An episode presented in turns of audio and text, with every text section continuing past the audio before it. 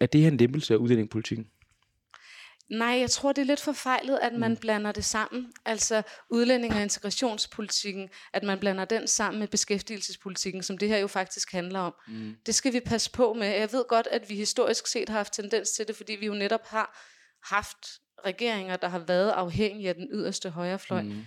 Men det er to forskellige ting i min optik. Velkommen til Christiansborg, Avisen Danmarks politiske podcast.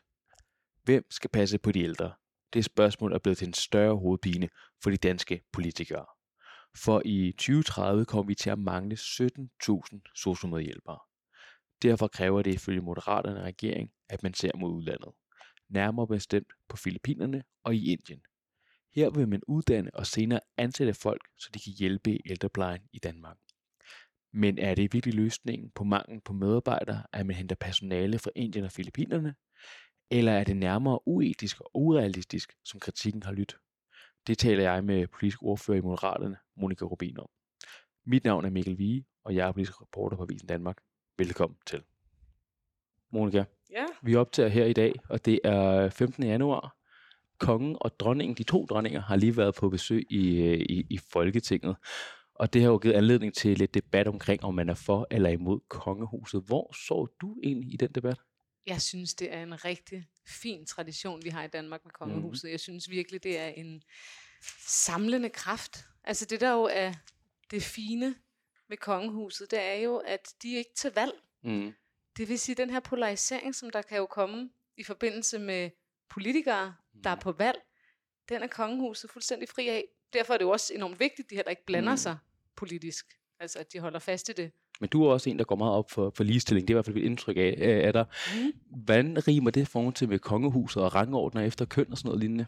Ja, men nu har de jo netop ændret grundloven, mm. så man ikke behøver at være en mand mm. for at være regent i Danmark.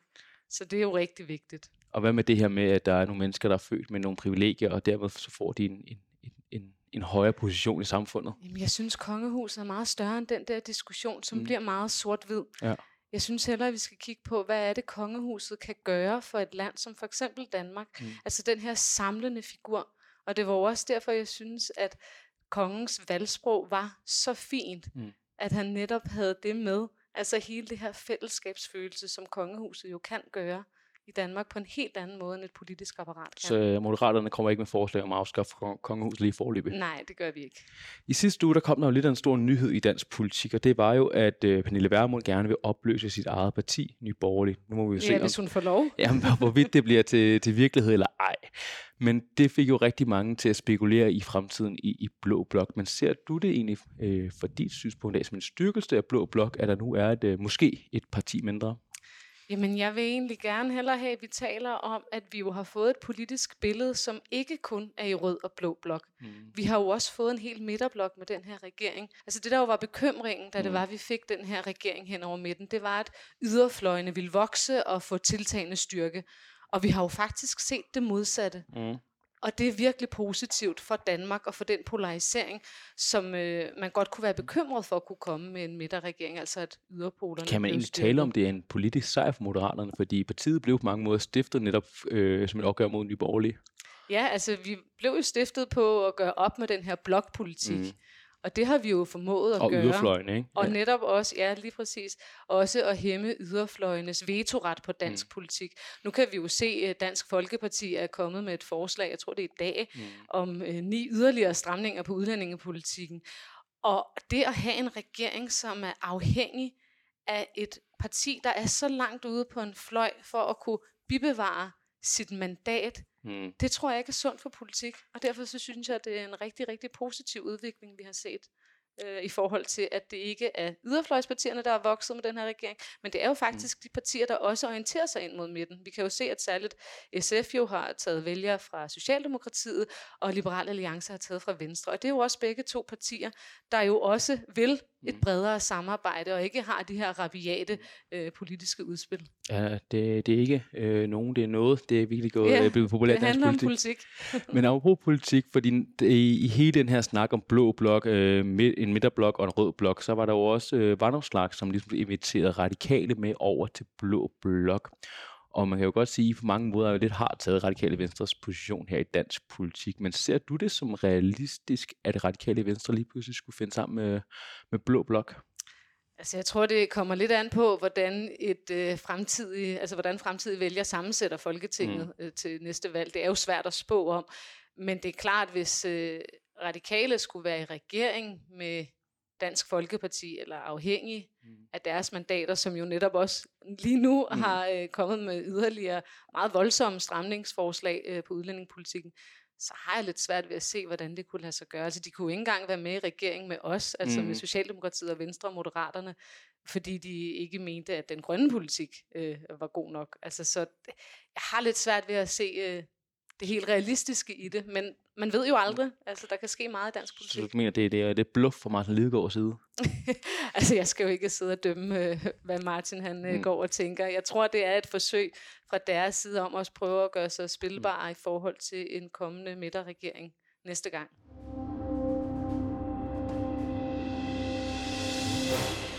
Monika Rubin, kan vi ikke snakke om, hvad har I egentlig en kampagne for det sommer, I gerne vil lancere? Fordi at, uh, sidste gang gik det jo sådan, at det, det I sagde i sommerferien, det blev lige pludselig dansk politik. Så ja, hvad det er skønt, løft, ikke? sløret lidt for, hvad, er det, hvad har vi i vente på lovprogrammet så? Ja, nu er vi stadigvæk i vintersæsonen, ja. og det der er det helt store, der kommer nu, det er jo blandt andet vores ældrereform, der lander lige om lidt. Og så i løbet af foråret kommer Sundhedsstrukturkommissionen også med deres anbefalinger de to ting, det er noget, jeg har rigtig stort fokus på lige nu, men det betyder jo ikke, at til sommer, at vi også begynder at tale om noget helt tredje eller fjerde. Det må vi se, men øh, historien var jo sådan, at øh, i sommer gik du og partileder Lars Løkke Rasmussen ud og sagde, at vi skulle til at have noget mere udlandsarbejdskraft, og vi skulle lave de her uddannelsessamarbejder, og her nævnte de landene, Filippinerne og Indien. Dengang var det Moderaternes forslag, nu er det lige pludselig blevet til regeringens forslag i en eller anden grad at øge samarbejde med udlandet. Hvorfor er det, I vælger at åbne op for mere udlandskraft på, på, den, her, øh, på den her måde? Altså generelt øh, international arbejdskraft, det skal vi være bedre til både at rekruttere og fastholde i mm. Danmark. Altså hvis man kigger på øh, det øgede økonomiske råderum, vi fandt, eller hvad man skal sige, som i 2030-planen, der kan man jo se, at en tredjedel af det kommer faktisk fra international arbejdskraft. Mm. Altså så vi er afhængige af international arbejdskraft i Danmark.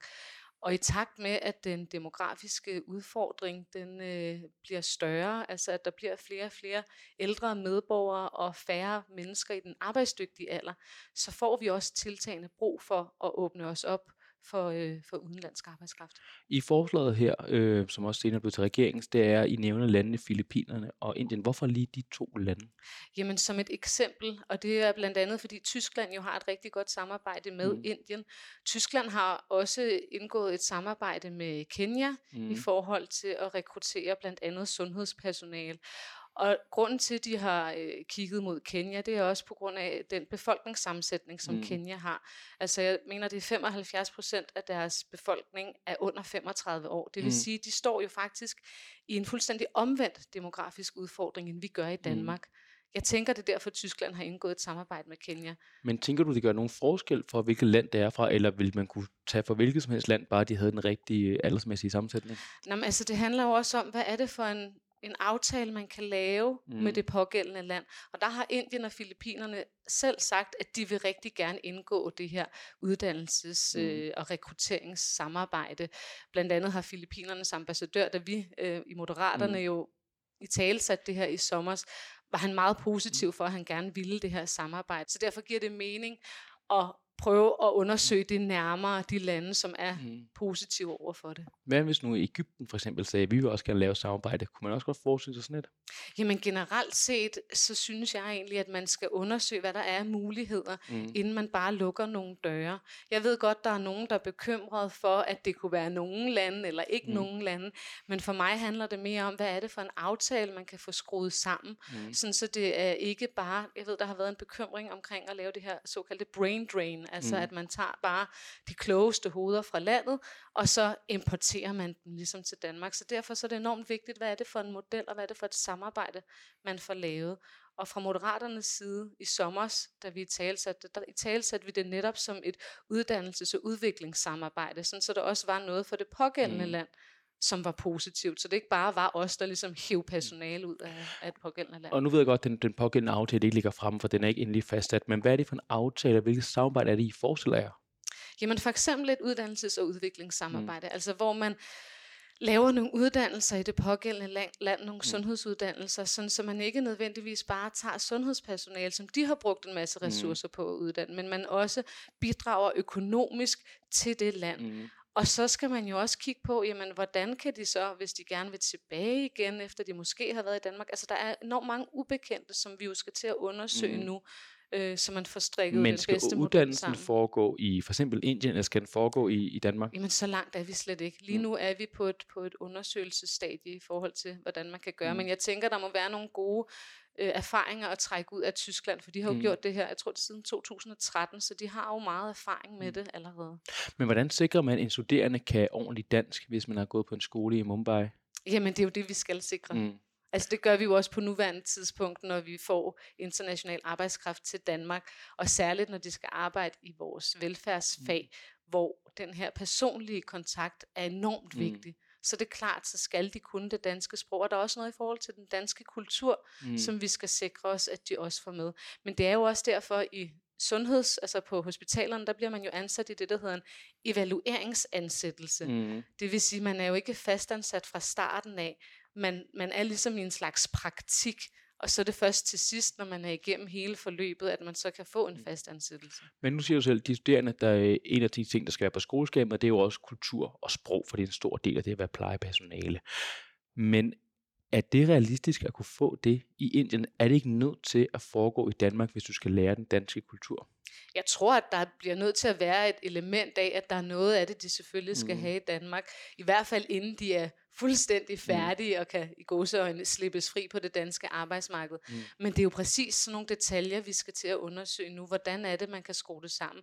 Og igen, jamen, hvordan mm. er det for eksempel, de har gjort det i Tyskland? det her med problemer, særligt med, med, med socio-medhjælpere, det er jo ikke et problem, som er der først om 10 år. Det er et problem, der allerede i høj grad eksisterer er det realistisk at vente så lang tid på, at man først skal oprette et samarbejde med et andet land, og derefter uddanne dem, og så få dem øh, til Danmark? Der er, vel, det vil, er det realistisk, at de kan nå hjælp på problemet? Jamen, der er jo allerede mange kommuner, der faktisk forsøger sig med det her, altså at rekruttere personale fra andre lande end, end Danmark, og også andre lande end EU.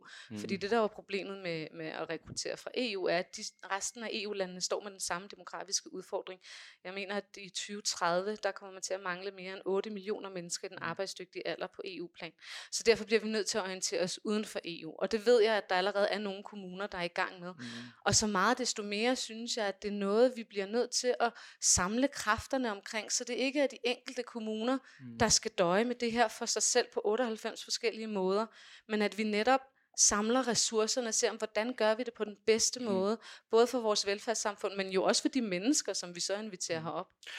Tror du, øh, kan du forestille dig, at der er nogen, der kunne have en vis frygt for det her, hvis man som en ældre øh, medborger skal have en pleje, en socialmedhjælper med ud, og så er det godt være, at vedkommende godt kan, kan dansk på, på papiret, men nogle gange er det jo også lidt sværere i praksis, også med nuancerne i det, at man kan være lidt tilbageholdt omkring, at man synes, det er en god idé, det her virkelig. Det kan jeg sagtens forstå, at man kan være bekymret for.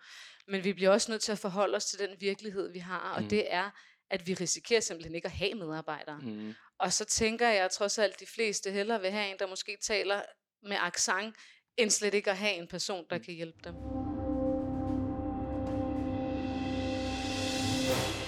Som du også har nævnt lidt, der er det forslaget på lidt skudt sko, det er måske lidt uetisk, det der er, er i gang her. Men er det ikke en forlidt erklæring for Danmark og velfærdsstaten, at vi ikke kan skaffe de her medarbejdere selv? Jeg vil ikke sige, at det er en forlidt erklæring. Det er mm. en, det er en udvikling der sker i vores land. Altså det er en udvikling med, at vi bliver langt flere ældre mm. medborgere og en langt mindre arbejdsstyrke.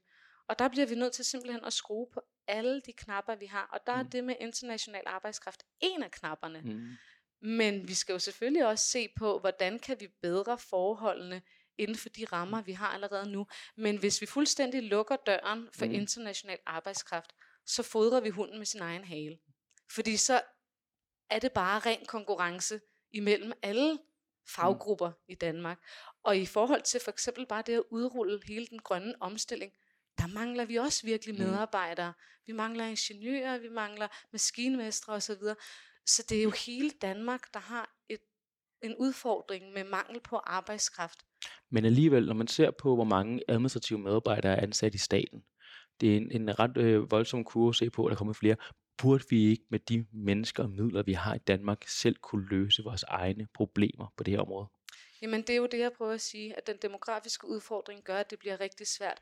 Men når det så er sagt ud fra mm. det, du netop siger, så skal vi også reformere. Mm. Det er jo præcis derfor, der lander en ældre lov lige om lidt, og vi også har nedsat den her Sundhedsstrukturkommission, mm. som skal komme med anbefalinger til, hvordan er det, vi sikrer bedre sammenhæng på mm. tværs i vores sundhedsvæsen, så vi netop bruger både de økonomiske, men altså også de mm. menneskelige ressourcer på den bedste måde. Og der er reformer vejen frem. Mm. Og derfor er det jo rigtig dejligt, at vi har så mange partier på nuværende tidspunkt i Folketinget, mm. som anerkender, at det er der behov for. Vi bliver simpelthen nødt til at mm. reformere i vores velfærdssamfund, sådan så vi sikrer os, at vi bruger de ressourcer, vi har, på den allermest hensigtsmæssige måde. Men jeg tror bare ikke på, at vi kan reformere os ud af det her 100%. Vi bliver også nødt til at kigge til udlandet. Jeg vil gerne lige øh, læse et citat op for dig. Det er fra Dorte Bo øh, Danby, som er forkvinde i øh, Dansk Sygepleje, Sygeplejeråd. Der er 5.000 sygeplejersker, der har forladt sundhedsvæsenet. Regeringen kunne begynde at se på, hvordan vi får dem tilbage, inden vi begynder at gå på strandhug i andre lande. Har hun ikke en pointe i det? Vi har 5.000 sygeplejersker, der har forladt øh, deres felt. Bør vi ikke hellere se at få dem tilbage, i stedet hvor vi hugger fra andre lande? Men for mig handler det ikke om enten eller. Det handler om både og. Og det er jo også derfor, vi lavede den her trepart med et lønløft til særligt øh, personer i mm. sundhedssektoren og i ældreplejen. Fordi løn er for eksempel også en del af det. Arbejdsforholdene er mm. også en del af at få folk tilbage. Men det er jo ikke kun sygeplejersker, vi mangler. Mm. Vi mangler helt vildt mange sosu-hjælpere og sosu-assistenter, det er næsten øh, et, en endnu større mangel, vi har end de sygeplejersker. Mm. Og det er jo præcis også derfor, at vi prøver at kigge på, jamen, hvordan kan vi så lave det her uddannelses- og udviklingssamarbejde. Mm. Men hele taskforcen omkring international arbejdskraft på sundhedsområdet kommer jo også med nogle anbefalinger lige om lidt i forhold mm. til, hvordan vi kan bedre øh, hvad hedder det, hele sagsbehandlingstiden mm. også. For der er jo faktisk også ret mange sundhedspersoner, som gerne vil til Danmark, men som hænger fast i mm. det her administrative system med at få lov til at arbejde i Danmark. Så der er også noget, vi skal skrue på der. Der er øh, lidt efter, hvilket tal du følger, men der mangler omkring 15-17.000 sosoer øh, i Danmark inden 2030, mener jeg. 17.000 ja, lige er det jeg, tal, jeg lige har Yes. Ikke mindst mindre, hvor mange forventer I, at I kan få for det her? For det er vel kun en lille bitte dråbe i det store bære? Jamen det er jo derfor, jeg siger, at vi bliver nødt til at skrue på flere knapper på én gang, mm. for det kan ikke stå alene. Og det skal heller ikke stå alene. Vi bliver nødt til at også netop at reformere. Mm. Men altså i Tyskland, som jo er et meget, meget større mm. land end Danmark, det kan jo slet ikke sammenlignes, men der har man lige indgået en aftale, jeg tror det med Kenya, hvor de vil rekruttere 250.000 medarbejdere til deres sundhedssektor. Mm. Så der er jo et potentiale i at gøre forholdene bedre. Falsk, øh, falsk administrativ direktør, han hedder Jakob Ries. Han har også kritiseret forslaget. Han sagde, at det bliver nemmere at gå efter et samarbejde mellem det offentlige og det private, fordi at i fremtiden så vil Asien og Afrika også mangle sundhedspersonale. Har han ikke en pointe i det? Men nu tager vi for nogle verdensdele, som også på sigt kommer til at mangle sundhedspersonale, i stedet for at måske lave et samarbejde mellem det offentlige og det private. Vi skal helt klart også have et mm. samarbejde mellem det offentlige og private. Mm. Men vi er jo igen tilbage til, at det handler ikke om enten eller. Mm. Det handler om både og. Vi bliver nødt til at skrue på mange knapper på én gang. Og der har Dorte en pointe, og Jakob har en pointe.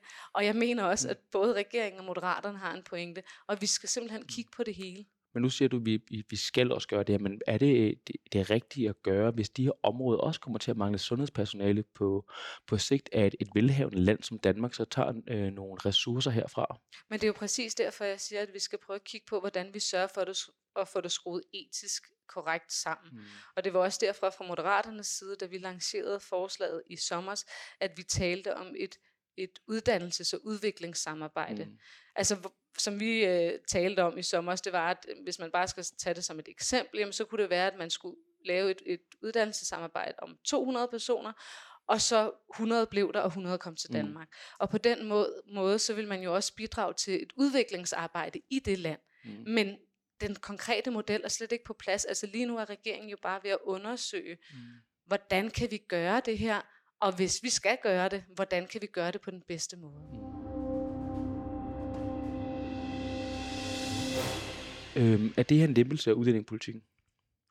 Nej, jeg tror, det er lidt forfejlet, at man mm. blander det sammen. Altså udlænding- og integrationspolitikken, at man blander den sammen med beskæftigelsespolitikken, som det her jo faktisk handler om. Mm. Det skal vi passe på med. Jeg ved godt, at vi historisk set har haft tendens til det, fordi vi jo netop har haft regeringer, der har været afhængige af den yderste højrefløj. Mm. Men det er to forskellige ting i min optik. Så du mener ikke, når man for eksempel åbner op for at få mere udlands arbejdskraft i Danmark, altså udlænding til Danmark, at det er en lempelse af udlændingelovgivningen? Helt ærligt, så tror jeg ikke, det er sygeplejersker og pædagoger og ingeniører, mm. der hvad skal man sige, bidrager til de problemer, som der kan være i forhold mm. til integrationsudfordringerne. Det tror jeg simpelthen ikke på. Fordi det er noget det, for eksempel øh, Danmarksdemokraterne jo har kritiseret forslaget for. De mener, de kalder det at åbne en ladeport til Afrika til Danmark. Øhm, kan du ikke se, at der måske kan være nogle udfordringer i, hvis man på den måde øh, får en masse mennesker uden for EU til Danmark, øh, og de måske kulturelle problemer, det også kan give? Altså, jeg er jo selv halv iraner, så jeg tror, jeg er den forkerte at spørge. Mm. Så du, du... Tror, jeg tror simpelthen, det handler om, hvordan er det, man sørger for, at de folk, der så også kommer til Danmark, mm. også bliver en del af det danske samfund, og også bliver integreret i Danmark. Og der har vi jo haft rigtig meget stramning hen over de sidste mange år, men vi er ligesom også blevet enige om en eller anden konsensus om, at nu har vi strammet så mm. Og det vil sige, at vi står jo slet ikke det samme sted, mm. som vi gjorde 20 år tilbage i forhold til udlændingepolitikken. Mm. Så jeg kan simpelthen ikke, jeg kan godt forstå, at man som højrefløjsparti har brug for at blive ved med at tale de her skræmmebilleder op, men vi står slet ikke det samme sted i dansk politik, som vi gjorde for 20 år siden. Nu sagde du indledningsvis, at øh, du vil ikke afvise, at man for eksempel også kunne tage for Ægypten, som er et, øh, et muslimsk land. Tror du godt, at I kunne lave samarbejde med et muslimsk land? Tror du, det kunne gå i regeringen? Altså fra moderaternes side, der kunne det godt. For os, mm. der er det lige meget, hvad folk de har på hovedet. Altså jeg ved, at øh, jeg var faktisk i debat med Morten Messersmith i forbindelse med valgkampen, mm.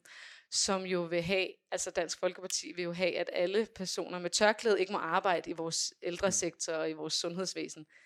Men helt ærligt, for mig der er det ikke så vigtigt, hvad folk de har på hovedet. For mm. mig der er det vigtigt, at de er sundhedsfagligt kompetente, at de tager sig godt af vores medborgere i ældreplejen. Mm. Og der tror jeg bare, at der har vi bare en mm. øh, uenighed imellem nogle partier.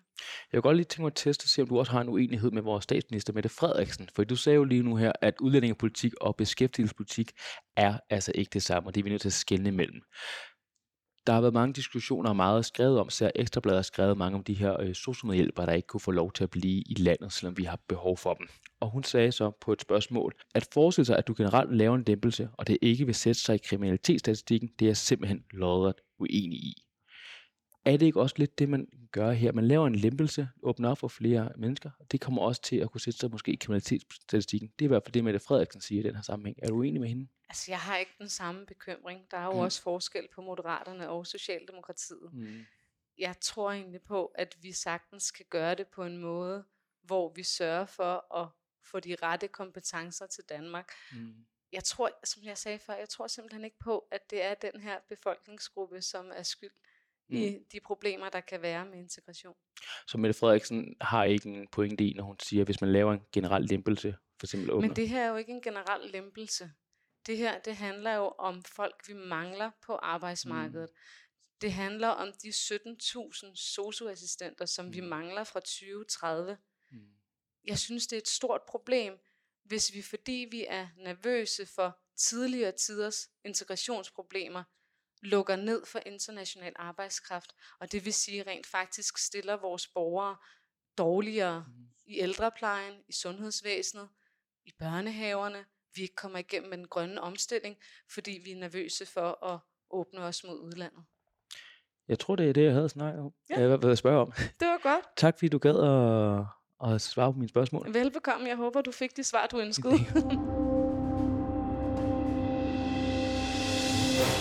Tak fordi, at du lyttede med. Vil du have interviews med centrale politikere om de vigtigste emner?